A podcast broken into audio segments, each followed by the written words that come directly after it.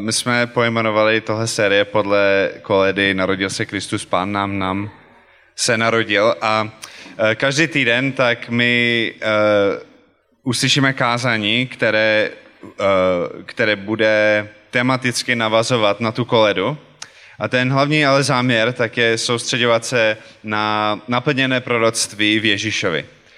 Um, protože když čtete vánoční příběh a i vlastně když zpíváme vánoční koledy, tak vzpomínáme na spoustu způsobů, jakým Bůh naplnil starozákonní proroctví skrze narození Ježíše Krista. Takže na to se zaměříme. A název dnešního kázání tak je Goliáš obloupen.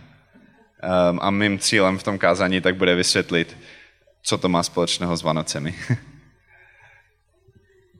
Super, tak já se ještě za nás a za tebe pomodlím, než, než bude mít kázání. Pane, děkuji ti za to, že ty jsi světlo a že a ty nám můžeš i dát teďka pochopení pro tvoje slovo a takový náhled do toho, a jaký seš a, a jaký je život s tebou. Tak tě prosím, aby si dal polovi moudrost a aby, abychom všichni byli připraveni slyšet tvoje slovo. Amen. Amen, díky. Takže, takže co má Goliáš společného s Vánocemi? A to je velmi praktická otázka. A, ale abychom na něj zodpověděli, tak si musíme říct celý příběh o Davidovi a o Goliášovi. A, ten příběh je záživný, tak doufám, že se nebudete nudit. Um, a, a nakonec tak zjistíme, o čem je ten příběh a možná nám to i přiblíží, o čem jsou Vánoce. Takže nacházíme se eh, mezi dobou bronzovou a dobou železnou, eh, někdy kolem tisíc let před naším letopočtem eh, a možná trošku později. A odehrává se teď válka mezi Filištejncemi a Izraelem. A ta válka je velká, Izraelci bojují o svůj život, jsou v nevyhodě, protože nemají žádné železné zbraně, jsou jenom dva meče v celém Izraeli. Jeden má král Saul a druhý má jeho syn a ostatní mají vidle a sekery a, a nářadí z pole. A ty dvě armády, Filištejnců a Izraelitů, tak se střetly u vysuchlého koryta řeky a oba se zhromáždili na těch kopcích, eh, které eh, byly u té řeky. A mezi nimi bylo velké údolí. A tam se museli zastavit, protože obě ty armády věděly, že kdyby postupovali, tak potom musí bojovat do kopce, což je nevýhodné, um, tak, tak zůstávali na těch kopcích. A zůstávali tam dlouho. Um, a, a připravovali se na boj, ale potom ta druhá armáda nezautočila a ani oni nechtěli zautočit, tak museli se vrátit do tábora. A po nějaké době, uh, tak jeden z nejsilnějších filištinských vojáků tak přišel mezi ty dvě armády a zařval na izraelskou armádu, ať pošlou jednoho šampiona, který s ním bude bojovat jeden na jednoho um, a, a jestli vyhraje ten izraelský hrdina, tak skončí celá válka a filištejnci budou sloužit Izraelitům. Ale jestli Goliáš vyhraje, tak se všichni Izraelité musí stát uh, služebníkmi filištinců. Že to je pro nás velmi taková zvláštní situace. My bychom nikdy nerozhodovali žádnou válkou tímto způsobem. Můžete si představit třeba, kdyby nevím, v druhé světové válce, tak prostě přišel nějaký pilot, angličanský pilot třeba řekne, teď budeme letět ve vzduchu, dáme si zápas a kdo vyhraje tenhle zápas, vyhraje celou druhou světovou válku. Tak všechny ostatní národy by řekli, stop, ne, ne, co tam děláte. Co dává tomu pilotovi autoritu, jako takhle eh, vlastně rozhodovat o celou tu válku. Takže pro nás je to velmi zvláštní přemýšlení. Ale musíme rozumět, abychom rozuměli tomu příběhu, musíme pochopit, že tady tohle bylo poměrně normální v tu dobu. Um, já, moje druhá nejoblíbenější kniha po Bibli, tak je Iliada od Homera. A, um, mám tu knihu i toho autora velmi rád. Um, a, a tam je takových zápasů strašně moc. Uh, já nevím, já to nedokážu ani spočítat, možná stovky, kdy všichni se zastaví a dva hrdinové tak přijdou do prostřed a bojují mezi sebou a ostatní se dívají. Dokonce tam je jeden zápas v Iliadě, kde se stane prakticky úplně to samé, co tady. Um, a, a to je, že dva hrdinové tak se střetnou, sami bojují, všichni ostatní vojáci se dívají a kdo vyhraje ten souboj, tak uh, vlastně vyhraje celou válku.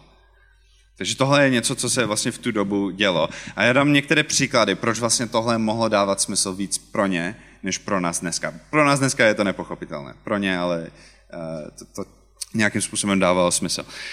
Um, jedna věc je, je, že ti vojáci, uh, jedinci, měli věč, větší vliv na celou tu bitvu než dneska. Eh, když si představíte třeba tu, uh, tu Iliadu, jo, máte Achillea a Hektora a tady tyhle velké hrdiny, ten jednotlivec mohl mít velký vliv nad tím, co se bude dít v té bitvě.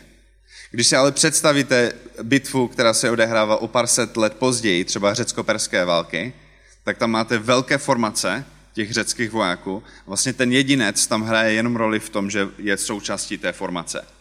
Ale v době bronzové, ještě předtím, než byly tak organizované formace, tak to, že jste měli jednoho silného typka, který prostě nikoho nemohl porazit, eh, tak to mohlo být opravdu jako velká výhoda eh, v tom boji. Takže jednotlivec měl větší vliv na to, co se bude dít v tom boji.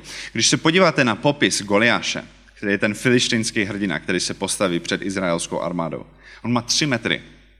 On je pokrytý od hlavy až po patě eh, bronzovým zbrojem, takže nejlepší technologií tehdejší. Má meč, má kopí, má štít, to znamená, že on má lepší zbraně než celá izraelská armáda. Doslova.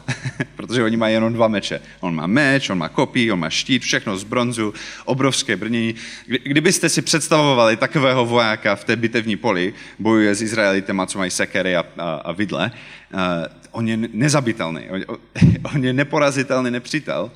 A všichni tak ho fandí a vidí ho, protože je vysoký, jak tam ničí všechny ty Izraelité. A takže vlastně ten jeden člověk může mít oprav, obrovský dopad na uh, celý ten boj.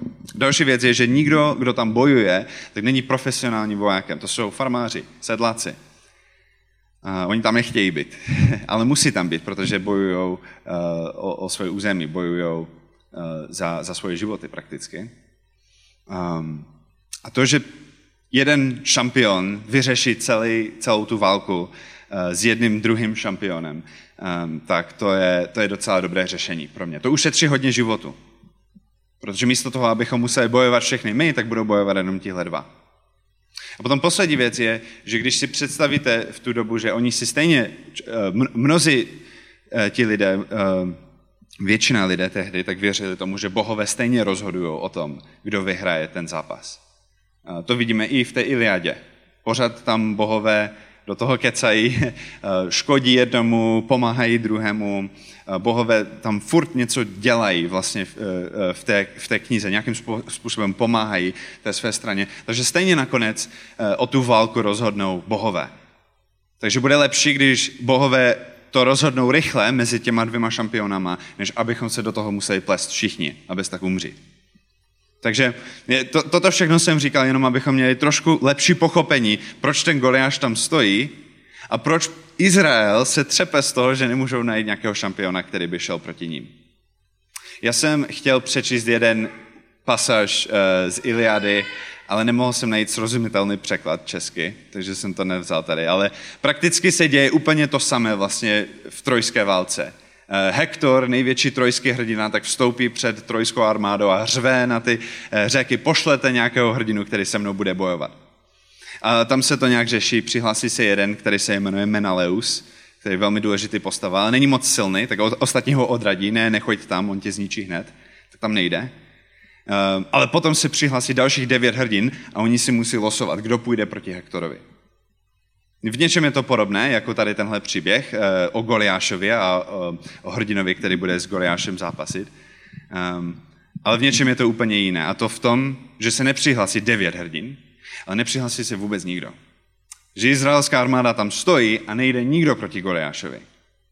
Zajímavé, že smyslem jako těch řeckých příběhů je, že jak jsou velcí ti hrdinové, že všichni se ženou do těch nejnebezpečnějších situací. A tady v izraelském příběhu eh, tak velký nepřítel říká, kdo půjde proti mně, kdo bude bojovat za váš národ. A oni všichni eh, tak se snaží se mu nedívat do očí a filištinci se jim smějou a je to potupa. Když si představíte, že se to opakovaně děje každý den, tak vlastně ta morálka těch Izraelitů tak klesá a klesá a klesá, protože ví, že nemají nikoho, i kdyby bojovali vlastně celé ty armády, nemají nikoho, kdo by porazil Goliáše. On je, on je like lidský tank, prostě pokrytý nejlepším brněním, nikdo ho ne, nebude schopný zabít. Uh, a, a mezi tím filištejnci tak jsou, jsou nabití každý den úplně z toho, že jo, my máme toho nej, nejsilnějšího vojáka, který to všechno vyhraje za nás. To je ta situace. Do toho přijde jeden mladý kluk, který se jmenuje David. O Davidovi tak jsme se dozvěděli v minulém kapitole, v 16. kapitole prvního Samuela, kde um, hospodin si ho vybral, že on bude dalším králem Izraele. Ale ještě to nikdo neví, ale my to víme jako čtenáři, že ty, ten David bude důležitý. No, ale on je tak mladý, že on ani se nemůže účastnit toho boje. On má nějakých šest bratrů a oni všichni jsou v první linii, um, ale David je moc mladý na to, aby bojoval. Takže on je doma s ovcema. Oni si z něho dělají srandu, protože otec ho pošle, ať přinese nějaké jídlo bratrům a on jim dá to, to, to jídlo a ti bratři se mu smějí, kde máš ovce, Davide? kdo, kdo se bude starat o ovce, když seš tady ty eh, a dělají si z něho srandu, že jeho role je tak, tak důležitý v, v té válce.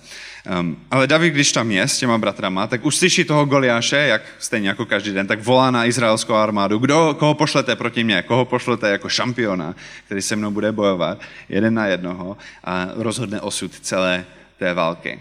A David to uslyší. On říká, proč tam nejdete? Vždyť my máme na svou stranu hospodina. Že tě jako to, tam by mohl jít kdokoliv a vyhrajeme, protože my máme na svou stranu uh, hospodina. On tam mluví s těma lidma. On se dozví, že Saul, král, izraelský král, tak slíbil, že dá v manželství svou dceru, princeznu.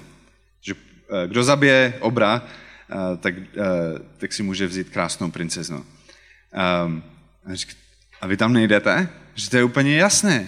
Musíte tam jít, zachráníte svůj národ, dostanete skvělou odměnu, eh, všichni vás budou znát a máte záruku, že vyhrajete, protože hospodin je nad tím.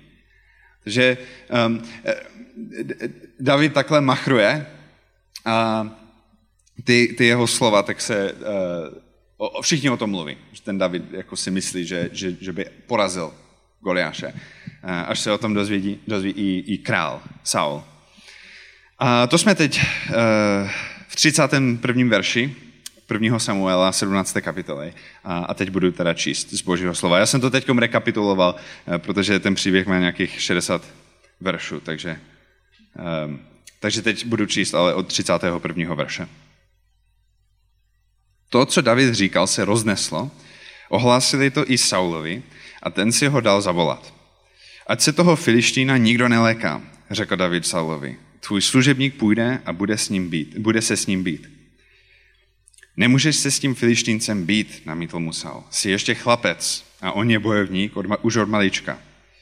David mu odpověděl, tvůj služebník byl pastýřem ovci svého otce, když přišel lev nebo medvěd a vzal se stáda ovci, opustil jsem za ním, srazil jsem ho a vyrval jsem mu, uh, vyrval jsem na, mu ji Pardon, to jsem hodně špatně přečetl. Pustil jsem se za ním, srazil jsem ho a vyrval mu jí z tlamy. A když se vrhl na mě, chytil jsem mu za hřívu a tloukl ho, dokud jsem ho nezabil. Tvůj služebník už zabil lva i medvěda a tenhle filištínský neobřezanec dopadne stejně, protože urážel šiky živého Boha, pokračoval David. Hospodin, který mě vysvobodil ze spáru lva i medvědu, mě vysvobodí i spáru, ze spáru toho Filištína. Tak tedy jdi, řekl na to Saul Davidovi. Kež je hospodin s tebou.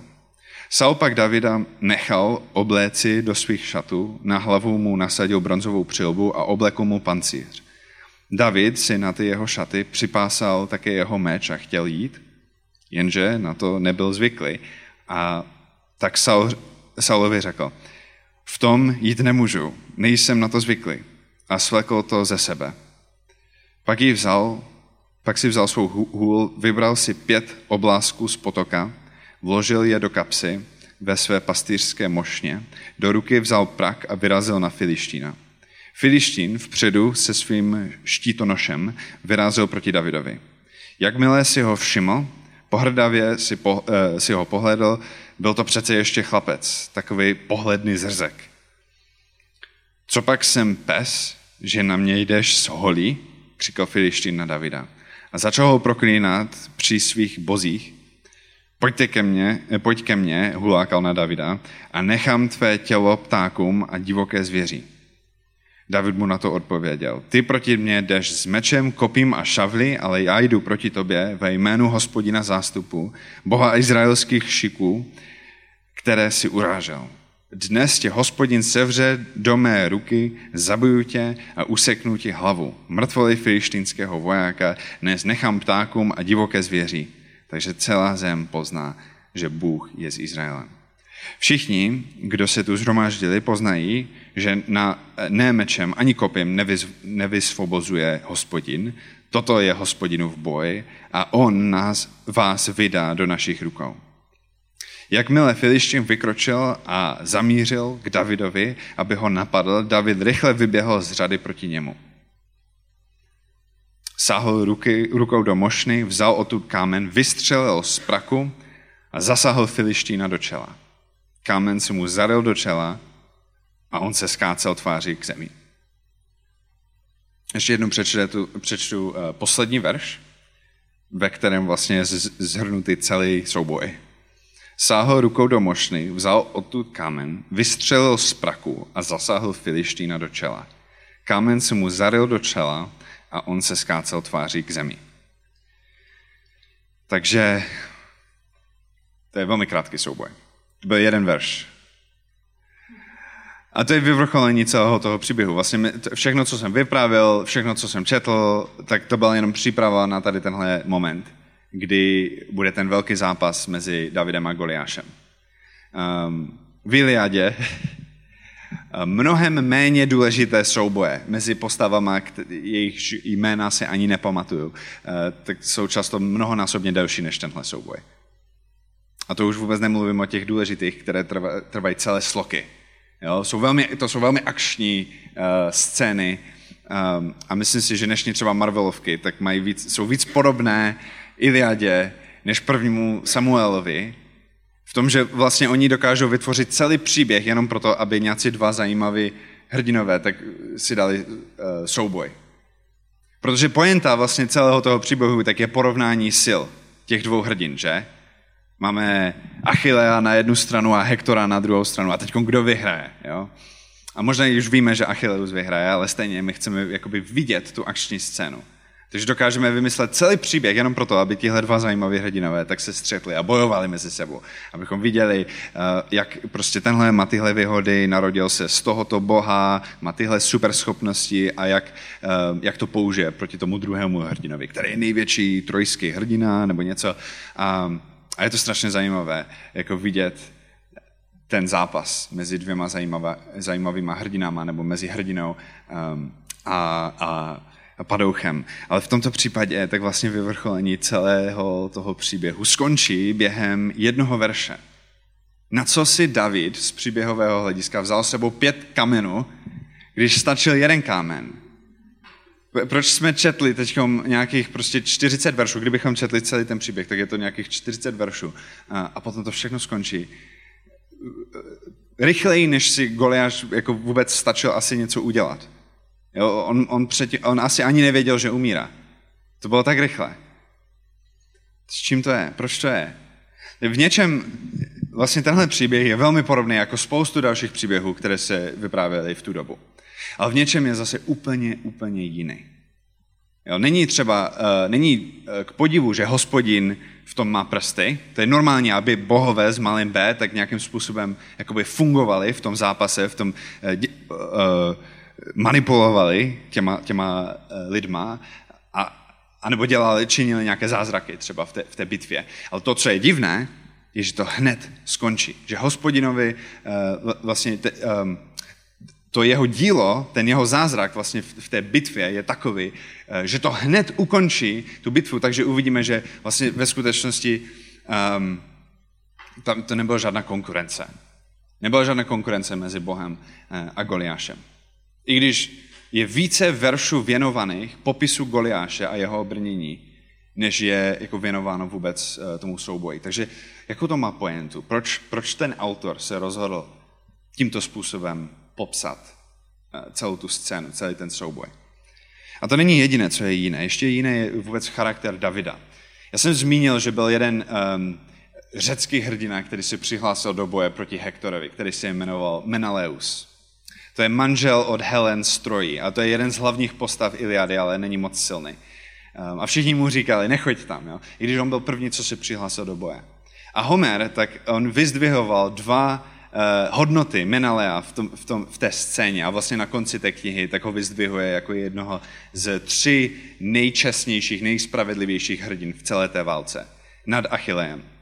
Takže Menaleus je odvážný. On je odvážný, on je první, který se přihlásí do boje proti Hektorovi, stejně jako David. Hned uslyší, že tady e, Goliáš chce s někým bojovat, já tam půjdu, říká David. Takže David a Menaleus mají vlastně tu odvahu společnou. A co se stane potom? Všichni se podívají na Menalea a řeknou mu, ty nemáš šanci, on tě zničí hned. Vlastně to samé říkali Davidovi, že? Ty, ty umřeš hned, nechoď tam. A Menaleus řekne, máte pravdu, já tam nepůjdu.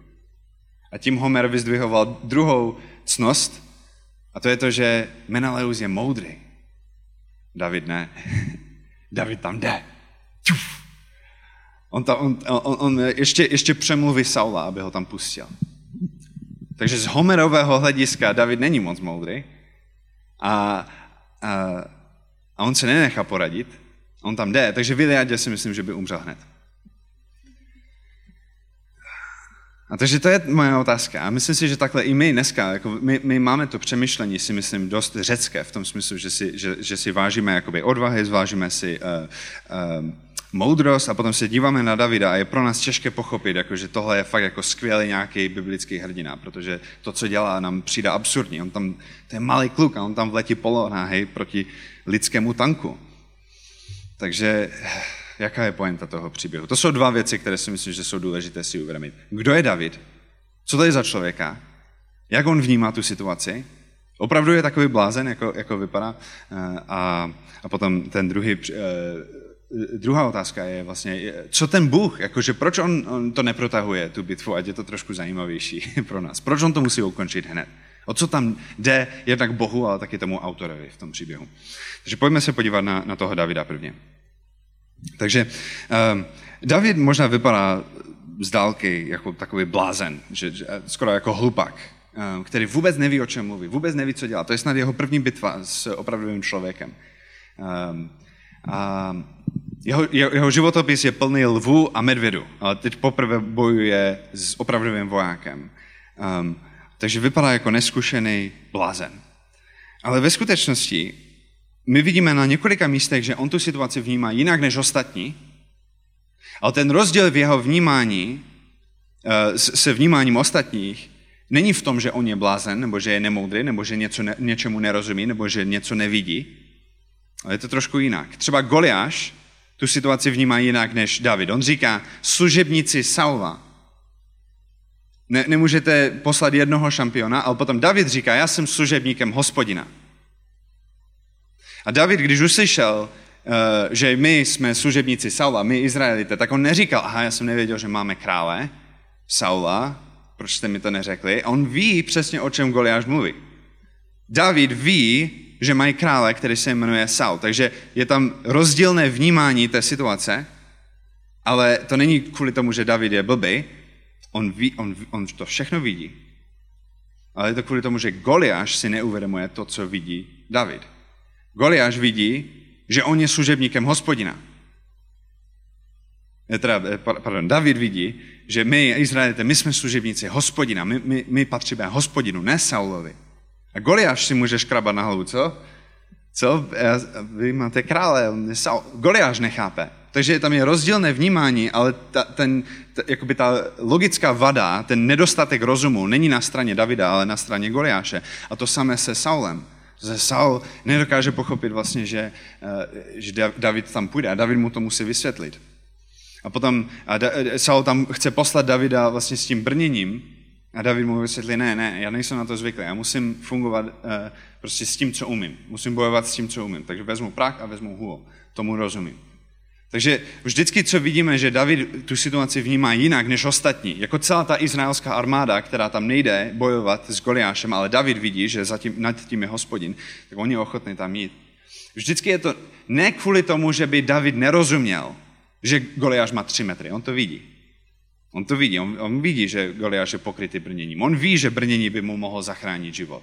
On ví, že je jenom kluk. On si uvědomuje všechny tady tyhle věci. Ten rozdíl ale mezi Davidovým vnímáním té situace a vnímání ostatních, tak je v tom, že David vidí něco, co oni nevidí. A to je to, že hospodin je nad tím vším.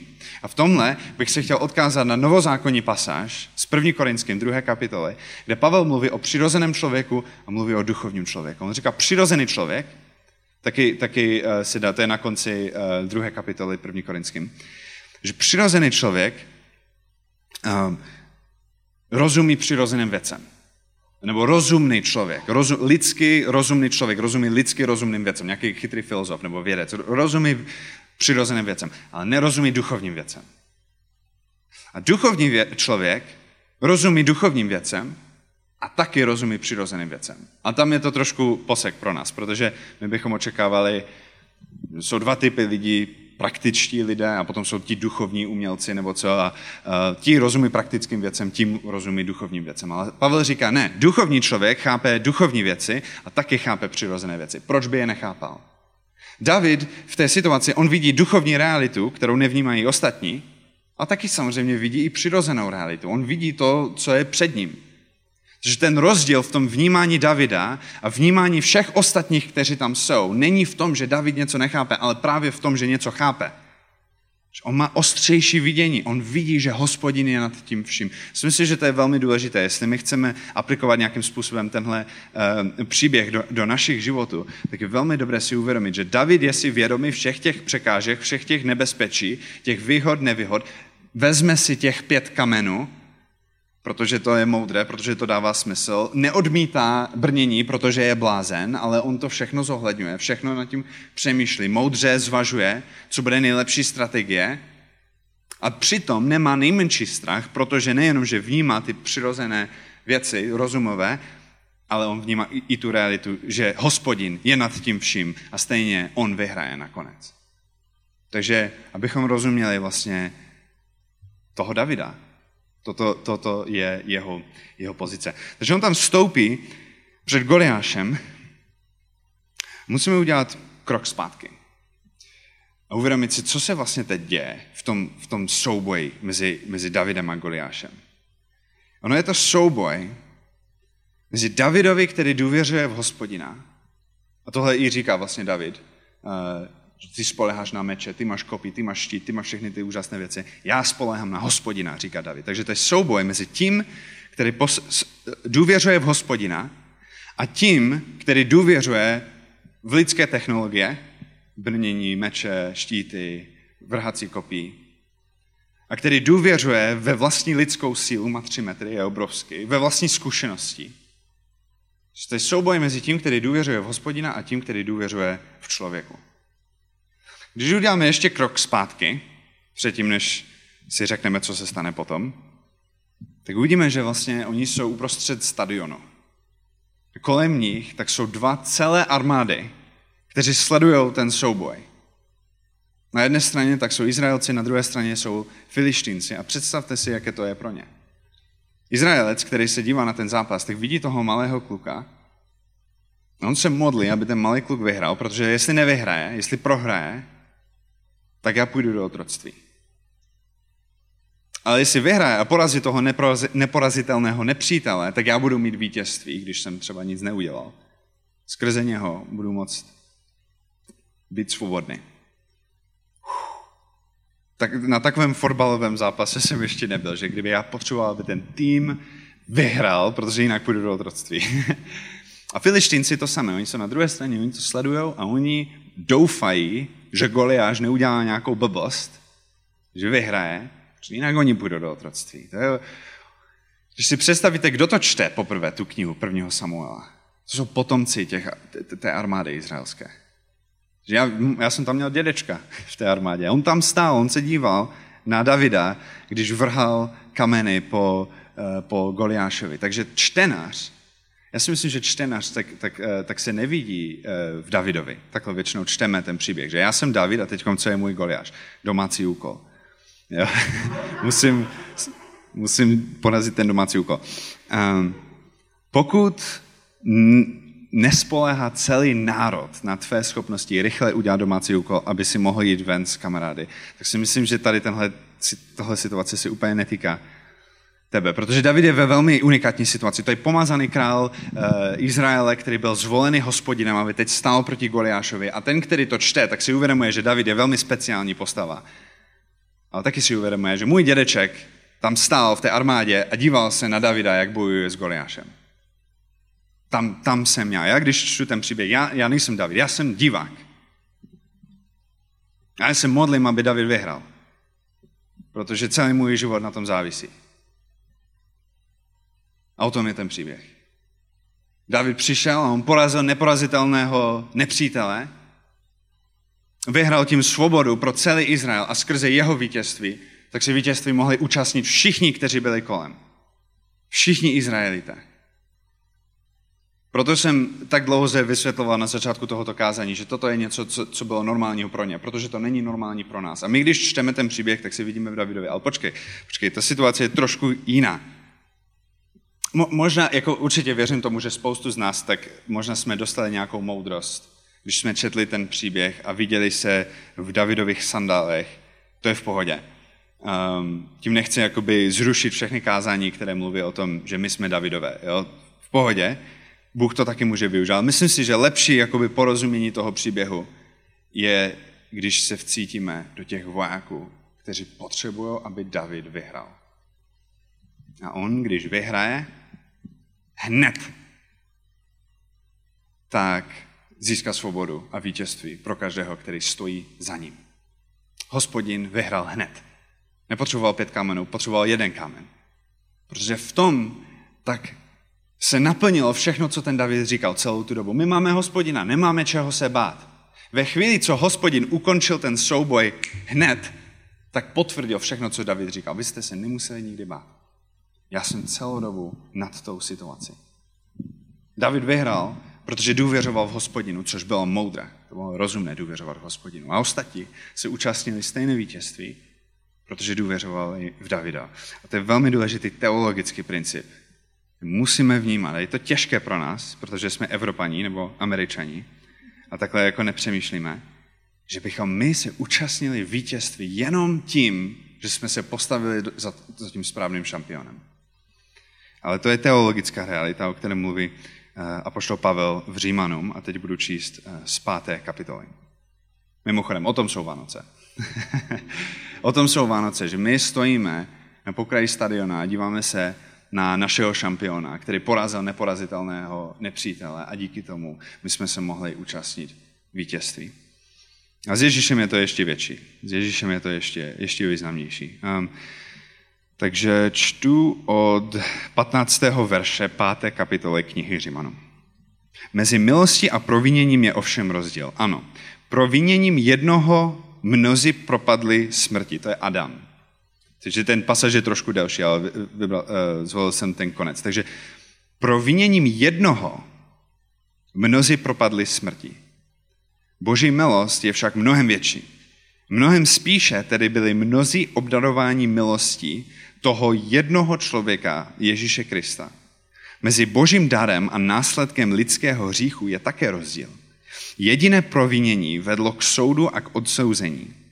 To provinění Adama. Ale boží dar vede k ospravedlnění z mnoha provinění. Kvůli provinění jednoho člověka vládla skrze toho jednoho smrt. Čím spíše tedy ti, kdo přijímají hojnou milost a dar spravedlnosti, budou vládnout v životě skrze toho jediného, Ježíše Krista. O tom jsou Vánoce. Že Ježíš přišel jako ten šampion, který říkal, já tam půjdu. Já tam půjdu, protože hospodin tady tenhle boj už vyhrál. Víte, jaký byl jeho protivník? Smrt. Ježíš přišel a on porazil smrt my jsme na to neměli. My, izraelští vojáci, co, co, co stojíme tam vedle, my na to nemáme, abychom porazili smrt.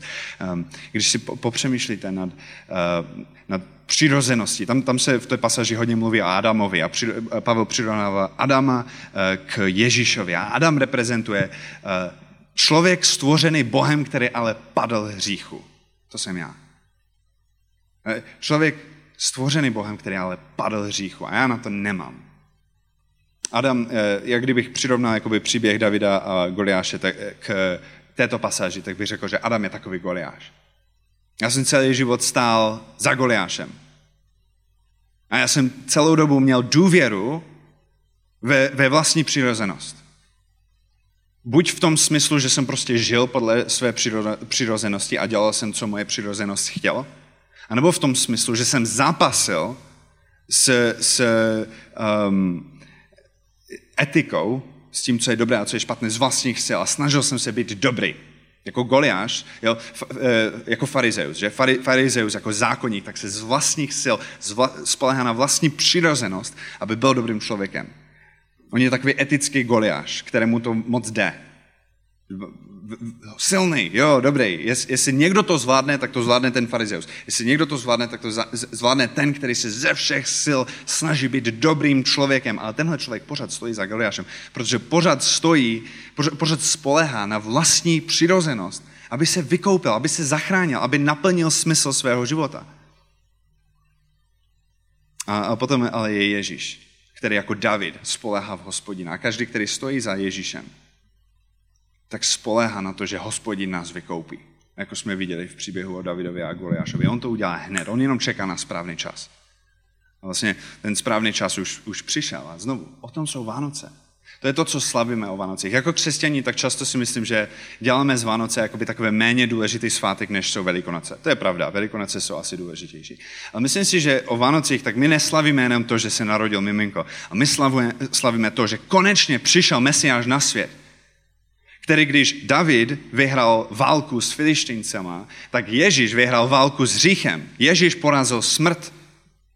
A tak jako izraelská armáda tak mohl stát za Davidem, když přišel a, a spolehat na jeho vítězství nad Goliášem, tak my, co jsme v téhle místnosti, my můžeme stát za Ježíšem, který přišel a porazil věčný nepřítel, což je smrt. My jsme nic neudělali, jenom jsme se postavili za, za, za Ježíšem. Ale můžeme si účastit jeho milosti. A jeho milost tak naprosto porazilo veškerý smrt. O tom jsou Vánoce. O tom jsou Vánoce, že přišel Mesiáš, a v následujících týdnech eh, tak se dozvíme, eh, že ten vánoční příběh je plný obrazu ze starého zákona. Způsoby, jakým Bůh plánoval od stvoření příchod Ježíše. To, on už to plánoval tisíc let. Představte si, jak úžasně jakoby zapadá ten příběh Davida a Goliáše do pří, příběhu Ježíše a smrti. Jak úžasně to do sebe zapadá. To se stalo tisíc let před Ježíšem. Bůh už to plánoval dlouhou dobu, takže na to si můžeme těšit. Poslední věc, kterou, kterou chci říct, že prakticky, prakticky, co to znamená. Protože to je dost jakoby obrazné, postavit si za Ježíšem. Ale co to znamená? Myslím si, že to, co je důležité, eh, to, co si můžeme vzít, jak z Římanům 5, tak eh, ze 1. Samuela 17. kapitoly, eh, je, je to, že naše účast na tom vítězství je pasivní. A, a my, my máme svobodu od hříchu, my máme svobodu od smrti, my jsme zvítězili nad těma věcma. Ne tím, že jsme něco udělali, ale tím, že stojíme za tím správným šampionem. Ale musíme tam stát. Protože jiní zase stojí za Goliášem. Jsou takoví, kteří stojí za Adamem, je jich hodně. A my nechceme stát za Adamem. Protože odměna za hřích je smrt. Goliáš prohraje, Adam prohraje, naše přirozenost selže. Nežij tak, že stojíš za Adamem, že stojíš na své vlastní přirozenosti, na své síle. Ne, nežij tak. Ale stůj za Ježíšem, spolehej na jeho vítězství, nech, aby on vyhrál za tebe. Ten možná další rozdíl mezi naší situací ve vztahu s Ježíšem eh, od situace Izraelitů ve vztahu k Davidovi, je, že my si můžeme vybrat, za kým se postavíme. My si můžeme vybrat, za kým se postavíme. A já si myslím, že to je smysl našich životů. Smysl našich životů je postavit si za Ježíšem, spoléhat na Boží milost který odpouští mnoho hříchů. A díky kterému my můžeme mít společenství s ním. Amen.